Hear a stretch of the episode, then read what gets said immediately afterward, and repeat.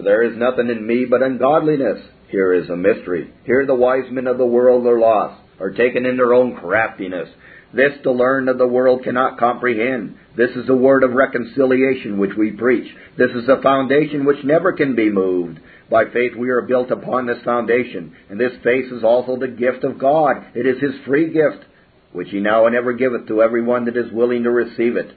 And when they have received this gift of God, then their hearts will melt for sorrow that they have offended Him. But this gift of God lives in the heart, not in the head. The faith of the head, learned from men's or books, if alone, is nothing worth.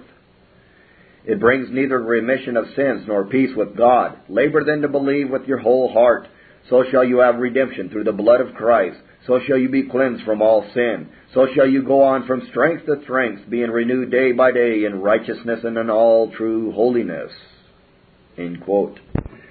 Mr. Wesley's field preaching, many wounded in spirit at Newgate, warning against relying on bodily effects, nature of the doctrines preached, prayer heard, gross sinners reformed, ignorance in some part of Wales, letter of approbation from one formerly prejudiced, Thursday, March 29. I left London and in the evening expounded to a small company at Basingstoke.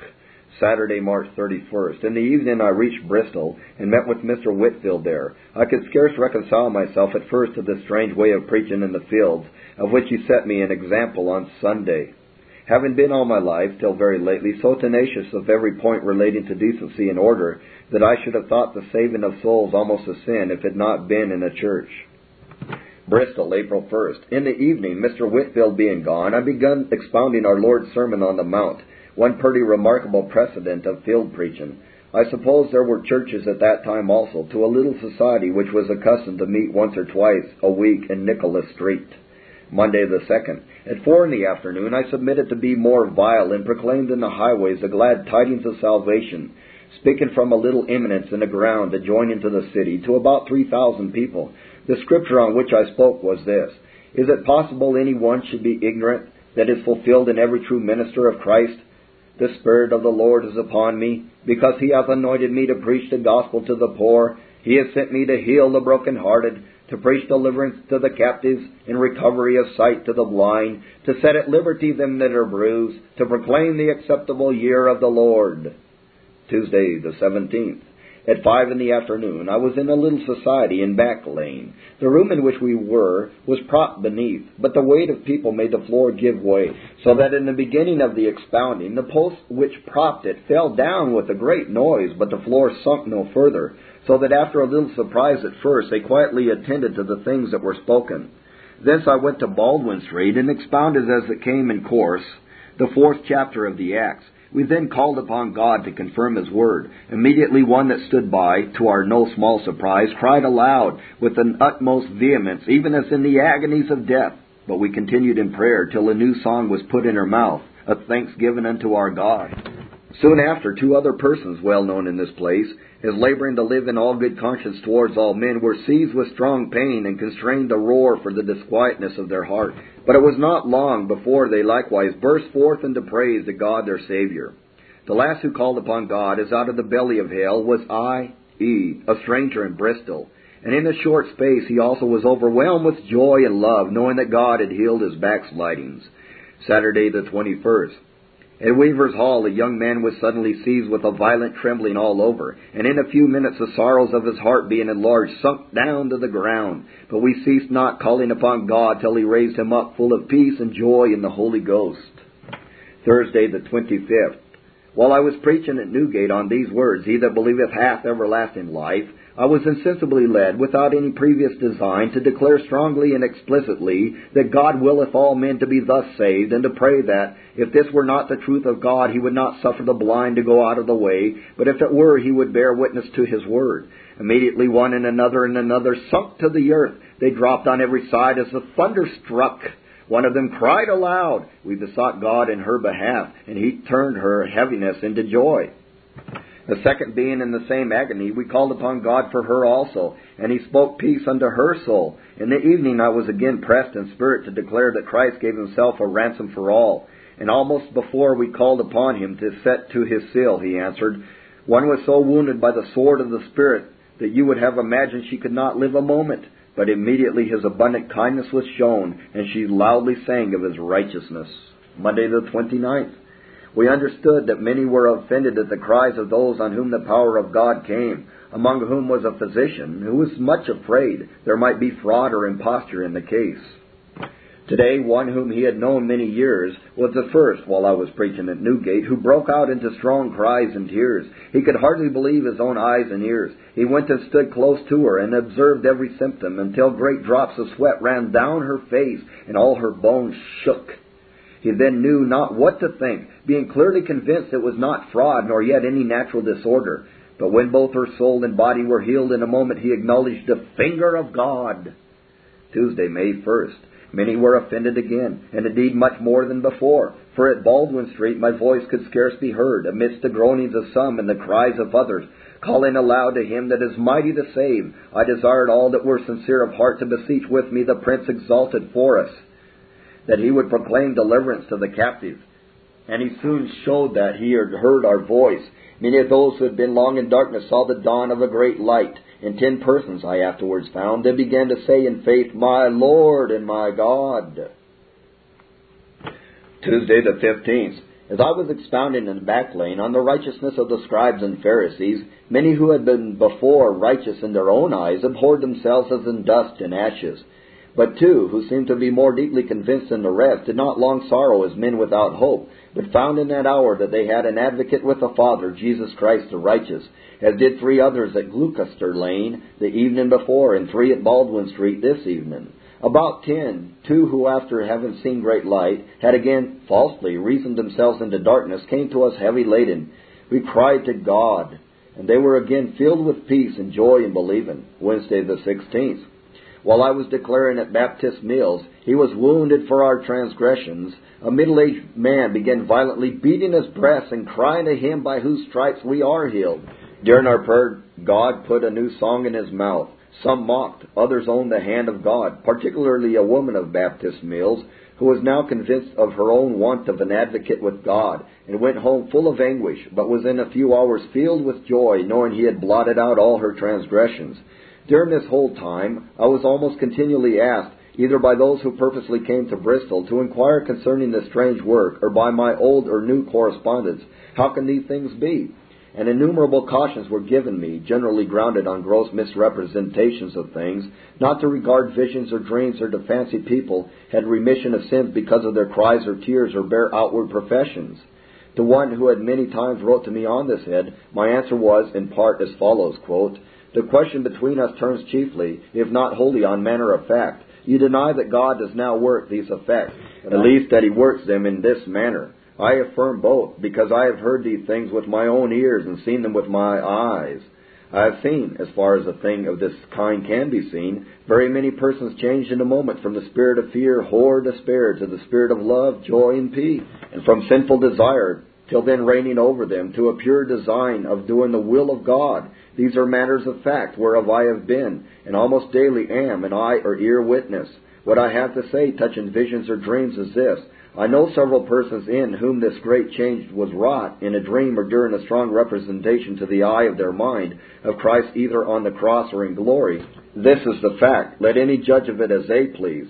And that such a change was then wrought appears not from their shedding tears only or falling into fits or crying out. These are not the fruit as you seem to suppose, whereby I judge, but from the whole tenor of their life. Until then, many ways wicked, from that time, holy, just, and good. I will show you him that was a lion until then, and is now a lamb, him that was a drunkard, and is now exemplary sober, the whoremonger that was, who now abhors the very garment spotted by the flesh. If it be not so, I am found a false witness before God. As to the effects on their bodies, which accompanied the concern that was upon their minds, many ascribed these to other causes, saying, The people fainted away only because of the heat and closeness of the rooms, and others were sure it was all a cheat. They might help it if they would. Else why were these things only in their private societies? Why were they not done in the face of the sun? Tuesday, Monday the 21st, this objection was removed. For while I was enforcing these words, Be still and know that I am God, he began to make bare his arm, not in a close room, neither in private, but in the open air, and before more than two thousand witnesses. One and another and another was struck to the earth, exceedingly trembling at the presence of his power. Others cried with a loud and bitter cry, What must we do to be saved? And in less than an hour, seven persons wholly unknown to me till that time were rejoicing and singing, and with all their might giving thanks to the God of their salvation. In the evening I was interrupted at Nicholas Street, almost as soon as I began to speak, by the cries of one who was pricked at the heart and strongly groaned for pardon and peace. Yet I went on to declare what God had already done in proof of that important truth, that He is not willing that any should perish, but that all should come to repentance. Another person dropped down close to me who was the strongest asserter of the contrary doctrine. While he stood astonished at the sight, a little boy near him was seized in the same manner. A young man who stood behind fixed his eyes on him and sunk down himself as one dead.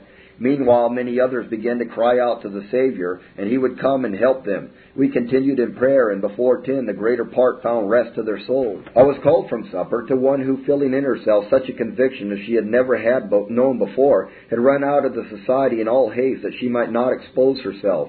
But the hand of God followed her still, so that after going a few steps she was forced to be carried home. And when she was there, grew worse and worse. She was in a violent agony when we came. We called upon God, and her soul found rest. About twelve, I was greatly importuned to go and visit one person more. She had only one struggle after I came, and was then filled with peace and joy. I think twenty-nine in all had their heaviness turned into joy this day.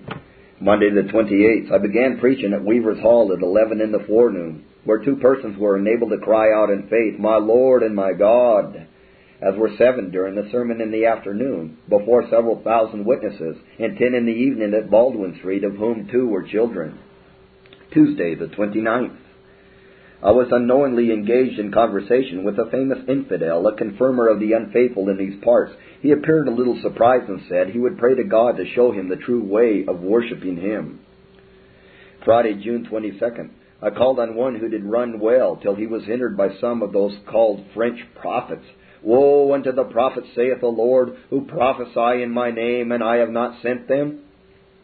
At Weaver's Hall I endeavored to point them out, and earnestly exhorted all that followed after holiness to avoid as fire all who do not speak according to the law and the testimony. In the afternoons I preached at the fish ponds, but had no life or spirit in me, and was much in doubt whether God would not lay me aside and send other laborers into his harvest. I came to the society full of this thought, and began in such weakness to explain, Beloved, believe not every spirit, but try the spirits whether they are of God.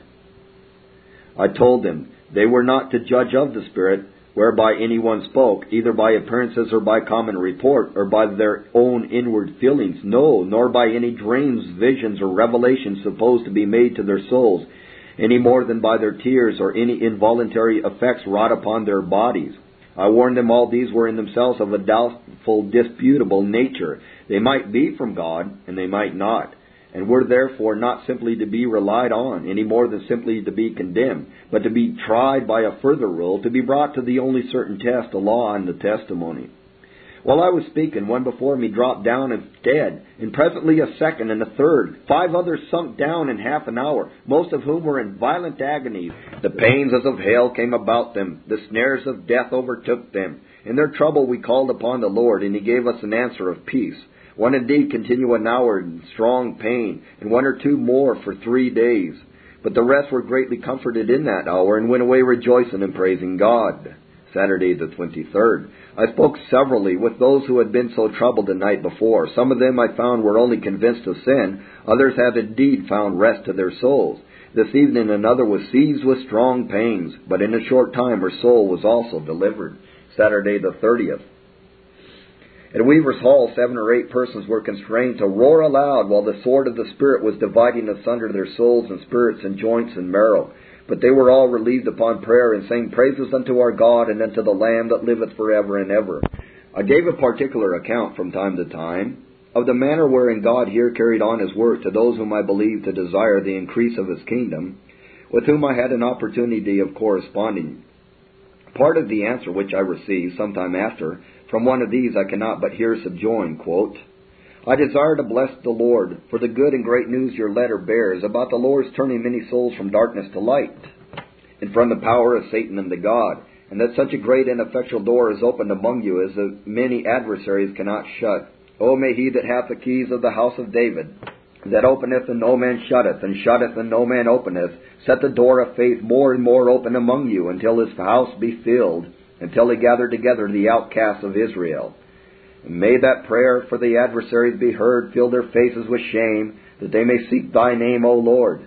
As to the outward manner you speak of, wherein most of them were affected, who were cut to the heart by the sword of the Spirit, no wonder that this was at first surprising to you, since they are indeed so very rare that have been thus pricked and wounded.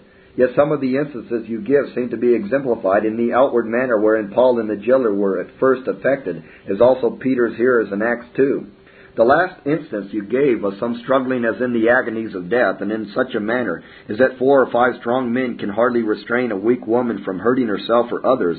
This is to me somewhat more inexplicable, if it do not resemble the child spoke of in Mark 9 verse 26 and Luke 9 verse 42, of whom it is said that while he was yet a coming, the devil threw him down and tear him. Or what influence sudden and sharp awakenings may have upon the body, I pretend not to explain, but I make no question Satan, so far as he gets power, may exert himself on such occasions, partly to hinder the good work in the persons who are thus touched with the sharp arrows of conviction, and partly to disparage the work of God, as if it tended to lead people to distraction. However, the merciful issue of these conflicts in the conversion of the people thus affected is the main thing.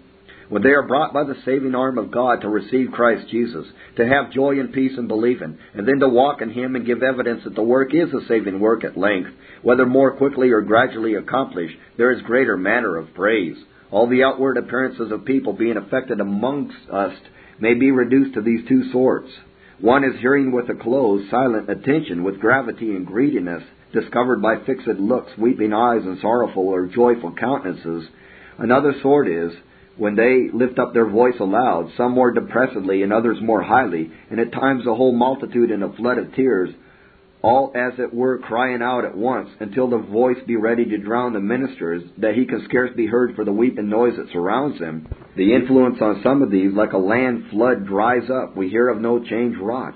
But in others it appears in the fruits of righteousness, and a tract of a holy conversation. May the Lord strengthen you to go on in his work, and in praying for the coming of his kingdom with you and us. And I hope you shall not be forgotten among us in our joint applications to the throne of grace. I am Reverend, dear sir, your very affectionate brother and servant in Christ, Ralph Erskine. Sunday, July 1st at Hanham at Rose Green. I explained the latter part of the 7th of Luke, that verse especially. When they had nothing to pay, he frankly forgave them both. A young woman sunk down at Rose Green in a violent agony, both of body and mind, as did five or six persons in the evening at the new room, at whose cries many were greatly offended. The same offence was given in the morning by one at Weaver's Hall, and by eight or nine others at Gloucester Lane in the evening. The first that was deeply touched was L.W., whose mother had been not a little displeased a day or two before, when she was told how her daughter had exposed herself before all the congregation. The mother herself was the next who dropped down, but went home with her daughter full of joy, as did most of those that had been in pain. Saturday, the 7th. I had an opportunity to talk with Mr. Whitefield of those outward signs which had so often accompanied the inward work of God. I found his objections were chiefly grounded on gross misrepresentations of matter of fact, but the next day he had an opportunity of informing himself better, for no sooner had he begun in the application of his sermon to invite all sinners to believe in Christ than four persons sunk down close to him almost in the same moment. One of them lay without either sense or motion. A second trembled exceedingly. The third had strong convulsions all over his body, but made no noise unless by groans. The fourth, equally convulsed, called upon God with strong cries and tears. From this time, I trust, we shall all suffer God to carry on His own work in the way that pleaseth Him. Thursday, the 13th. I went to a gentleman who was much troubled with what they call lowness of spirits. Many such I have been with before, but in several of them it was no bodily distemper. They wanted something, they knew not what, and were therefore heavy, uneasy, and dissatisfied with everything. The plain truth is, they wanted God, they wanted Christ, they wanted faith, and God convinced them of their want, and in a way their physicians no more understood than themselves. Accordingly, nothing availed till the great physician came, and for in spite of all natural means, he who made them for himself would not suffer them to rest till they rested in him. Monday, August 27th. For two hours I took up my cross and arguing with a zealous man and laboring to convince him that I was not an enemy to the Church of England. He allowed, I taught no other doctrines than those of the church, but could not forgive my teaching them out of the church walls. He allowed too, which none indeed can deny who has either any regard to truth or sense of shame, that by this teaching many souls, who till that time were perishing for lack of knowledge, have been and are brought from darkness to light and from the power of Satan unto God. But he added, no one can tell what may be hereafter, and therefore I say these things ought not to be suffered. Indeed, the report now current in Bristol was that I was a Papist, if not a Jesuit. Some added that I was born and bred at Rome, which many cordially believed. Oh, when will you understand that the preaching justification by faith alone, the allowing no meritorious cause of justification but the death and the righteousness of Christ, and no conditional or instrumental cause but faith is overturning popery from the foundation? When will you understand that the most destructive of all these errors which Rome, the mother of abominations, has brought forth, compared to which transubstantiation and a hundred more are trifles light as air, is that we are justified by works, or to, to express the same thing as a little more decently, by faith and works. Now, do I preach this? I did for ten years. I was fundamentally a papist and knew it not. But I do now testify to all, and it is the very point for asserting which I have to this day been called in question, that no good works can be done before justification, none which have not in them the nature of sin. Monday, September 3rd. I talked largely with my mother, who told me that until a short time since, she had scarce heard such a thing mentioned as a having forgiveness of sins now or God's Spirit bearing witness with our spirit much less did she imagine that this was the common privilege of all true believers. Therefore, said she, I never durst ask for it myself, but two or three weeks ago, while my son Hall was pronouncing those words in delivering the cup to me, the blood of our Lord Jesus Christ, which was given for thee, the words struck through my heart, and I knew God for Christ's sake had forgiven me of all my sins. I asked whether her father, Dr. Annesley, had not the same faith, and whether she had not heard him preach it to others. She answered, he added himself and declared a little before his death that for more than forty years he had no darkness, no fear, no doubt at all of his being accepted in the beloved, but that nevertheless she did not remember to have heard him preach, though not once explicitly upon it, when she supposed he also looked upon it as a peculiar blessing of a few, not as promised to all the people of God. Thursday the 13th.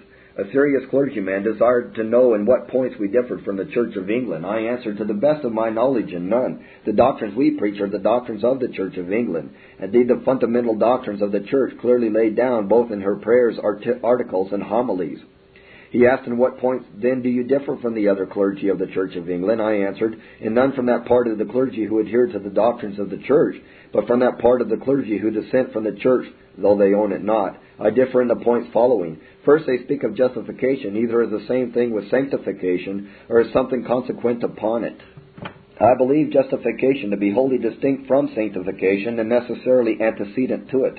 Secondly, they speak of our own holiness or good works as the cause of our justification, or that for the sake of which, on account of which we are justified before God. I believe neither our own holiness nor good works are any part of the cause of our justification, but that the death and righteousness of Christ are the whole and sole cause of it, or that for the sake of which, on account of which, we are justified before God. Thirdly, they speak of good works as a condition of justification necessarily previous to it. I believe no good work can be previous to justification, nor consequently a condition of it, but that we are justified being until that hour ungodly and therefore incapable of doing any good work, by faith alone, faith without works, faith though producing all yet, including no good work. Fourthly, they speak of sanctification or holiness as if it were an outward thing, as if it consisted chiefly, if not wholly, in these two points. One, the doing no harm. Two, the doing good, as it is called, the use and the means of grace in helping our neighbor.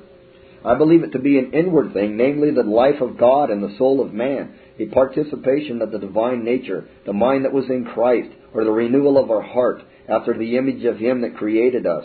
Lastly, they speak of the new birth as an outward thing, as if it were no more than baptism, or at most a change from outward wickedness to outward goodliness, from vicious to what is called a virtuous life. I believe it to be an inward thing, a change from inward wickedness to inward goodness, an entire change of our inmost nature from the image of the devil, wherein we are born, to the image of God a change from the love of the creature to the love of the Creator, from earthly and sensual to heavenly and holy affections. In a word, a change from the tempers of the spirit of darkness to those of the angels of God in heaven. Tuesday, the 18th. A young woman came to us at Islington in such an agony as I have seldom seen. Her sorrow and fear were too big for utterance, so that after a few words her strength as well as her heart failing, she sunk down to the ground. Only her sighs and groans showed she was yet alive. We cried unto God in her behalf. We claimed the promises made to the weary and heavy laden, and He did not cast out our prayer. At Mr. B's at six, I was enabled earnestly to call all the weary and heavy laden, and at Mr. C's at eight, when many roared aloud, some of whom utterly refused to be comforted until they should feel their souls at rest in the blood of the Lamb, and have His love shed abroad in their hearts. Friday, 28th.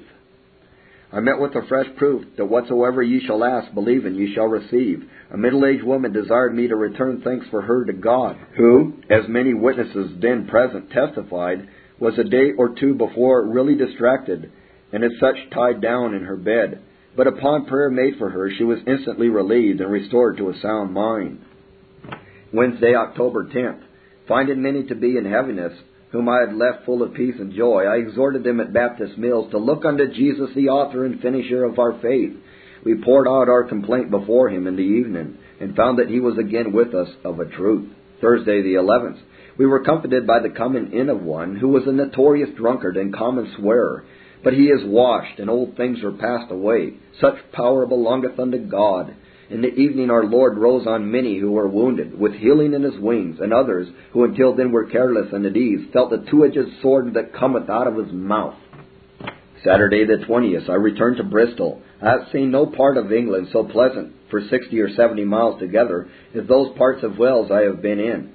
And most of the inhabitants are indeed ripe for the gospel. I mean, if the expression appears strange, they are earnestly desirous of being instructed in it and as utterly ignorant of it they are as any Creek or Cherokee Indian. I do not mean they are ignorant of the name of Christ. Many of them can say both the Lord's Prayer and the belief, nay, and some all the catechism, but take them out of the road of what they have learned by rote, and they know no more, nine or ten of those with whom I converse, either of gospel salvation or of that faith whereby alone we can be saved, than Chikalai or Tomachakai. Now what spirit is he of, who had rather these poor creatures should perish for lack of knowledge than that they should be saved, even by the exhortations of Howell Harris or an itinerant preacher. About this time I received a letter from the author of those reflections which I mentioned July 31st, an extract of which I have subjoined, quote, Reverend Sir, as I wrote the rules and considerations in number 25 of Country Common Sense, with an eye to Mr. Whitefield and yourself, and your opposers, from a sincere desire to do some service to Christianity according to the imperfect notions I had at that time of the real merits of the cause, I at the same time resolved to take any opportunity that should offer for my better information. On this principle it was that I made one of your audience, October 23rd, at Bradford.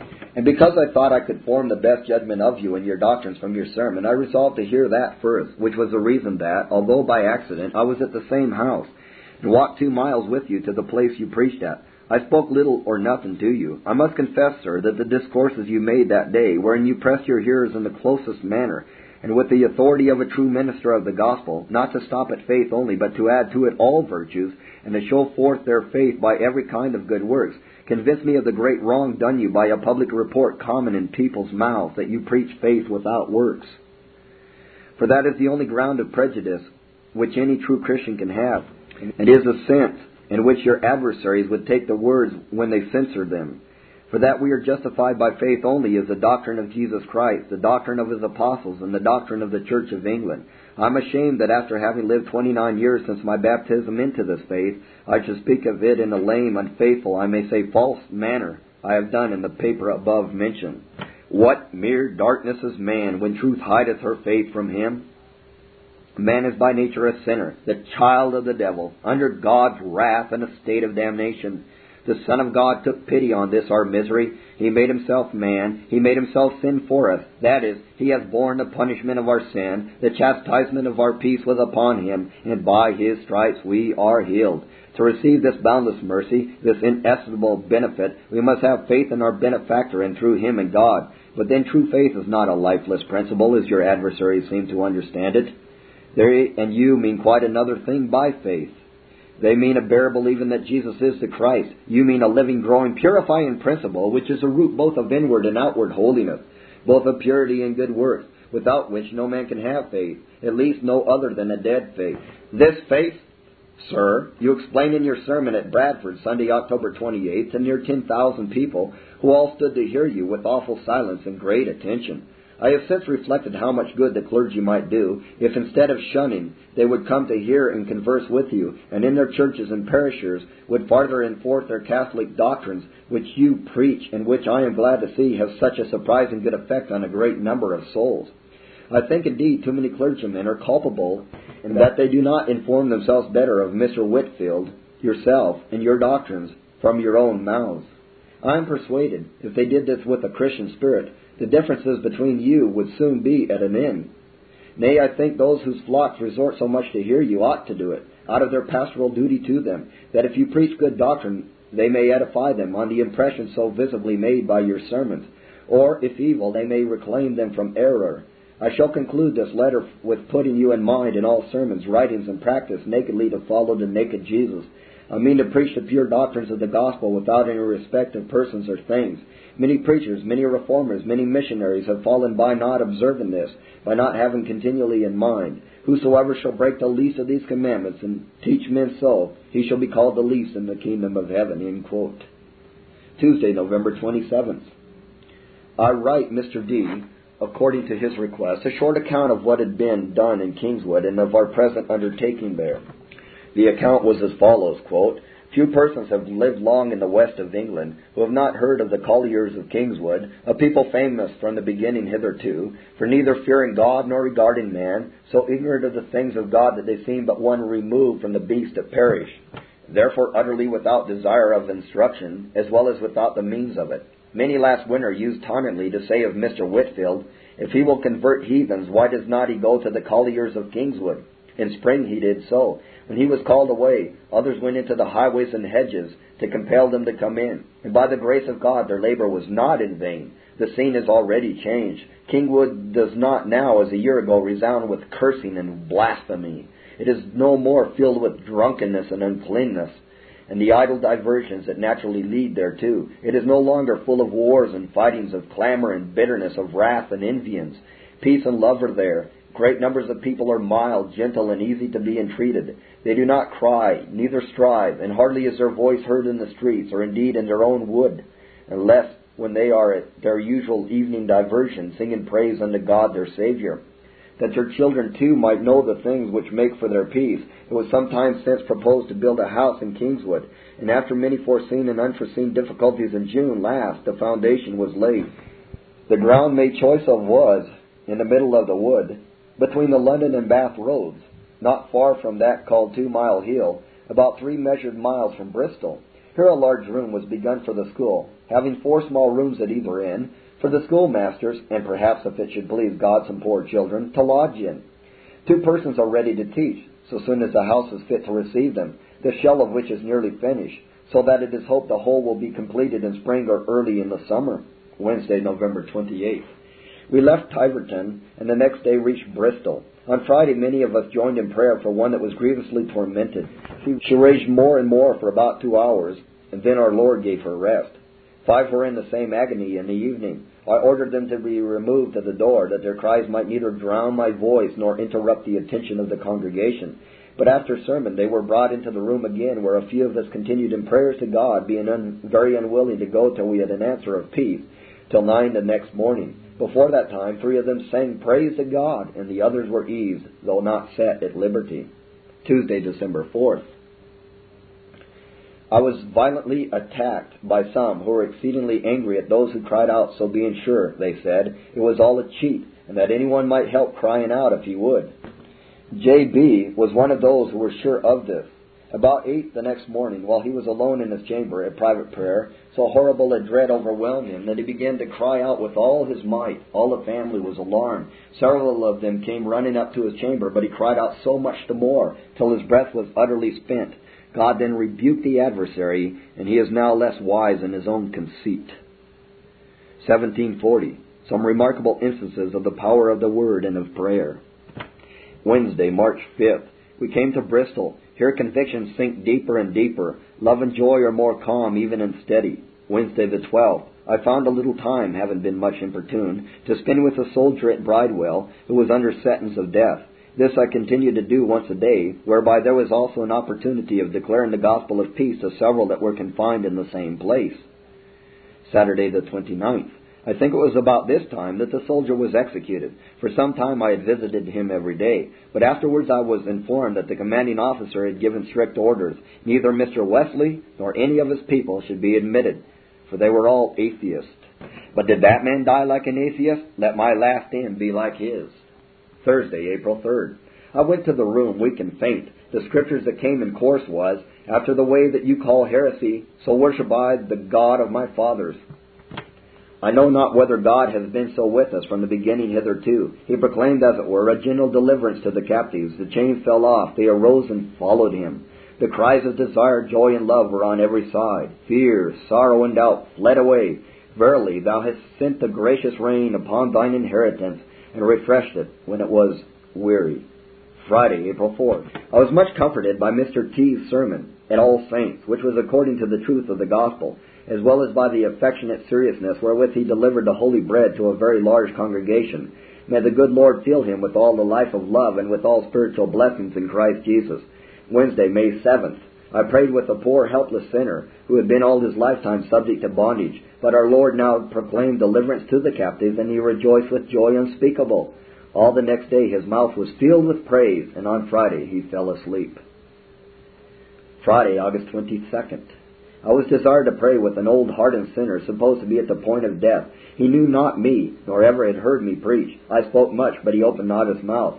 But no sooner did I name the Savior of sinners than he burst out, The Savior, the Savior and sinners of deed. I know it, for he has saved me. He told me so on Sunday morning, and he said I should not die yet till I had heard his children preach his gospel, and had told my old companions in sin that he is ready to save them too. End quote. 1741, Conversion of an Atheist, Comfortable Death of an Eminent Christian, Tuesday, April 7th. I dined with one who had been a professed atheist for upwards of 20 years, but coming some months since to make sport with the Word of God, it cut him to the heart, and he could have no rest day nor night till the God whom he had denied spoke peace to his soul. Friday, July 31st. Hearing that one of our sisters, Jane Muncy, was ill, I went to see her. She was one of the first woman bands at Fetter Lane. And when the controversy concerning the means of grace began, stood in the gap and contended earnestly for the ordinances once delivered to the saints. Nor could all the sophistry of those who are of all men live in the wisest in their generation induce her either to deny the faith she had received, or to use less plainness of speech, or to be less zealous in her recommending and careful in practicing good works, insomuch that many times when she had been employed in the labor of love till eight or nine in the evening, she then sat down and wrought with her hands till twelve or one in the morning, not that she wanted anything herself, but that she might have to give to others for necessary uses. This Reformation audio track is a production of Still Waters Revival Books. SWRB makes thousands of classic Reformation resources available, free and for sale, in audio, video, and printed formats. Our many free resources, as well as our complete mail order catalog, containing thousands of classic and contemporary Puritan and Reformed books, tapes, and videos at great discounts, is on the web at www swrb.com. We can also be reached by email at swrb at swrb.com, by phone at 780-450-3730, by fax at 780-468-1096, or by mail at 4710-37A Avenue, Edmonton, that's E D M O N T O N, Alberta, abbreviated capital A, capital B, Canada, T6L3T5. You may also request a free printed catalog. And remember that John Calvin, in defending the Reformation's regulative principle of worship, or what is sometimes called the scriptural law of worship, commenting on the words of God, which I commanded them not, neither came into my heart, from his commentary on Jeremiah 7:31 writes, God here cuts off from men every occasion for making evasions, since he condemns by this one phrase, I have not commanded them, whatever the Jews devised. There is then no other argument needed to condemn superstitions than that they are not commanded by God. For when men allow themselves to worship God according to their own fancies, and attend not to his commands, they pervert true religion. And if this principle was adopted by the papists, all those fictitious modes of worship in which they absurdly exercise themselves would fall to the ground. It is indeed a horrible thing for the papists to seek to discharge their duties towards God by performing their own superstitions. There is an immense number of them, as it is well known, and as it manifestly appears. Were they to admit this principle, that we cannot rightly worship God except by obeying His word, they would be delivered from their deep abyss of error. The prophet's words, then, are very important when he says that God had commanded no such thing, and that it never came to his mind, as though he had said that men assume too much wisdom when they devise what he never required, nay, what he never knew.